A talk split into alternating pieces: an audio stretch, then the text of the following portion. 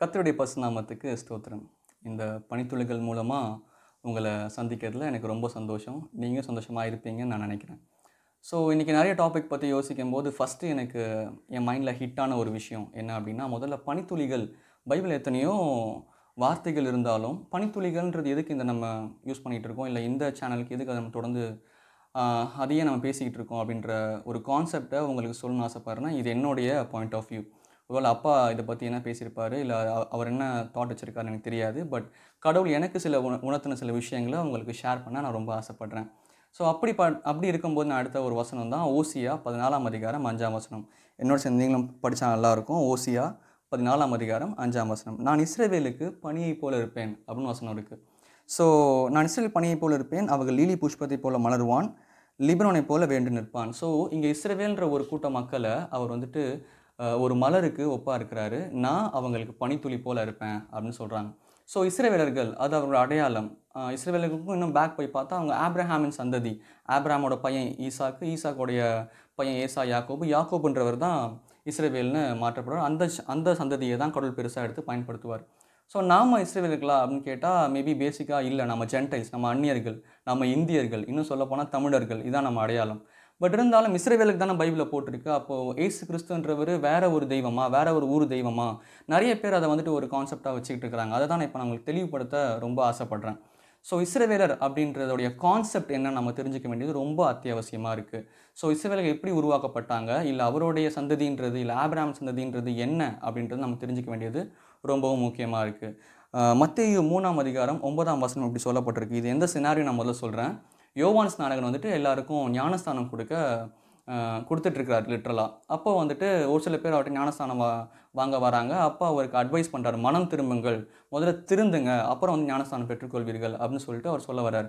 அப்படி சொல்கிற வசனத்தில் ஆபிரகாம் எங்களுக்கு தகப்பன் நீங்கள் சொல்லிக்கொள்ளாதீங்க ஏன்னா தேவன் இந்த கல்லுகள்னாலே ஆபிரகாமுக்கு சந்ததியை உருவாக்குவார். அப்படின்னு சொல்லி சொல்லியிருப்பார். இந்த வசனத்தை நான் எப்படி பார்க்குறேன்னா அப்போ நாமெல்லாம் கல்லுகளா? நம்ம வந்துட்டு அந்நியர்கள்ன்றதுனால நம்மளை கல்லுன்னு சொல்லி திட்டுறாங்களா அப்படின்னு கேட்டால் அப்படியும் இல்லை.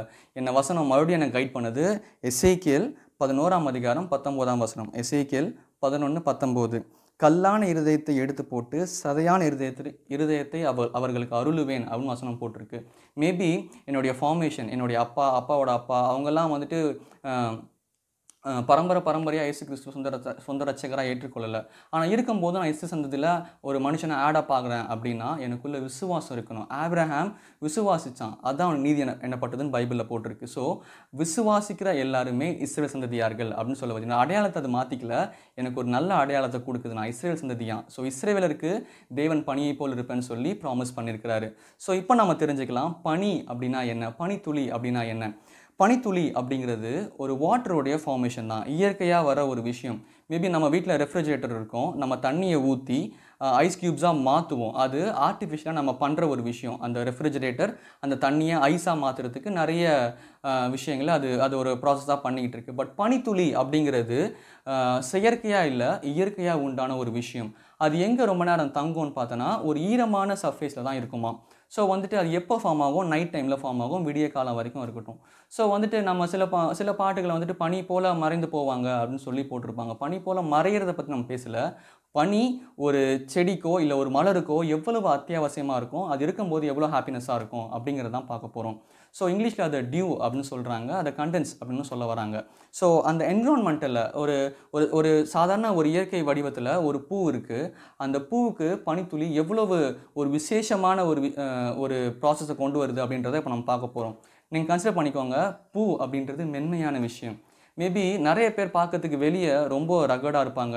ரொம்ப வந்துட்டு கோவமாக இருக்கும் பா கோவமாக வெளிப்படுவாங்க. இல்லை அவங்க ஆட்டிட் வந்துட்டு வேறு மாதிரி இருக்கும். ஆனால் உள்ளான மனுஷனாக பார்த்தா அவங்களுக்குள்ள ஒரு மென்மையான இதயம் இருக்குதுன்றது உண்மை. ஸோ அந்த மென்மையான இருதயத்துக்கு பனி போல சில வசனங்கள் தேவைப்படுது. அதாவது மென்மையாக இருக்கிற விஷயத்த நம்ம காய விட்டோம்னா அது காஞ்சி போயிடும். ஒரு வேளை யோசிச்சு பாருங்கள் ஒரு செடி இருக்குது அது ரொம்ப நேரம் வெயிலில் இருக்குது அப்படின்னா அது காஞ்சி போகிறதுக்கு நிறைய பாசிபிலிட்டிஸ் இருக்குது பட் நைட் டைமில் ஒரு சில் ப்ரீஸில் ஒரு பனித்துளி மேலே வந்துச்சுன்னா காஞ்சி போன அந்த விஷயம் கூட மறுபடியும் ஒரு ரெஃப்ரெஷிங் ஒரு நரிஷிங் மூமெண்ட்டாக அது இருக்கும். ஒரு நல்ல மொமெண்ட்டாக அதுக்கு இருக்கும். அதே போல் தான் இந்த வசனங்களும் இதை கேட்குற உங்களுக்கு மென்மையான உங்கள் இருதயத்துக்கு அது தேற்றுக்கிற ஒரு விஷயமா இல்லை உங்கள் சந்தோஷிக்கிற விஷயமா அது இருக்கும். ஒருவேளை வசனங்கிறது நம்மளை சந்தோஷப்படுத்தும் நீங்கள் ஆசீர்வாதமாகவே இருப்பீங்க அப்படின்னு சொல்ல வரல. சில வசனங்கள் கடினமாக இருக்கலாம். ஆனால் அதுவுமே எதுக்குன்னா அவங்கள பக்குவப்படுத்துறதுக்கு தான்.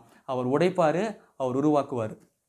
மேபி உடைக்கும் போது கஷ்டமாக இருக்கும். ஆனால் நம்மளை உருவாக்க போகிறான்றது தான் உண்மை. ஸோ இந்த பனித்துளி அப்படின்ற கான்செப்ட் முதல்ல நான் தெளிவுபடுத்த விரும்புகிறேன் பனித்துளிங்கிறது நீங்கள் ஒரு மென்மையானவர்கள்னு சொல்ல வருது நீங்கள் எப்படி வேணா இருக்கலாம். ஆனால் உங்களுக்குள்ள மென்மையான ஒரு இது- ஒரு இருதயம் இருக்குது அந்த மென்மையான இருதயத்துக்கு பனித்துளி போல் சில வசனங்கள் அன்றாட தேவையாக இருக்குது ஒவ்வொரு நைட்டும் ஒவ்வொரு விடிய காலையும் ஏன்னா பைபிளில் சொல்லுது அதிகாலையில் என்னை தேடல் கண்டிடுவார்கள் அப்படி தான் வசனம் சொல்லுது. ஸோ அதிகாலையில் பனித்துளி போல் ஒரு விஷயம் உங்களுக்குள்ளே வந்து ரீச் ஆச்சு. உங்கள் மென்மையான இருதயத்திட்ட அது பேசிச்சு அப்படின்னா த்ரூ அவுட் த டே நீங்கள் ஜாலியாக இருப்பீங்க நீங்கள் ஹாப்பியாக இருப்பீங்க. எவ்வளோ கஷ்டம் வரும் எவ்வளவோ இன்னல்கள் வரும் எவ்வளவோ இடர்பாடுகள் வரும். நீங்கள் ரொம்ப டிப்ரெஸ்டாக ஃபீல் பண்ண நிறைய ஆப்ஷன்ஸ் உங்களுக்கு வந்துட்டு கிடைக்கும். பட் ஸ்டில் அந்த பனித்துளி காலையில் நீங்கள் கேட்ட இந்த வார்த்தைகள் காலையில் தேவ சமூகத்திலிருந்து நீங்கள் படித்த வசனங்கள் த்ரூ அவுட் த டே உங்களுக்கு உங்களை கன்சோல் பண்ணிகிட்டே இருக்கும். சரி விட நான் பார்த்துக்கிறேன் I'll be I'll be there for you நான் இஸ்ரேலுக்கு பணியை போல இருப்பேன் அப்படின்னு சொல்லி வசனம் சொல்லுது இல்லைங்களா? ஸோ இந்த வசனம் உங்ககிட்ட பேசும் அப்படின்னு நம்புகிறேன் ஸோ கத்தர்த்தாமே இந்த வசனங்களை உங்களுக்கும் எனக்கும் ஆஸ்வதிப்பாராக அமேன்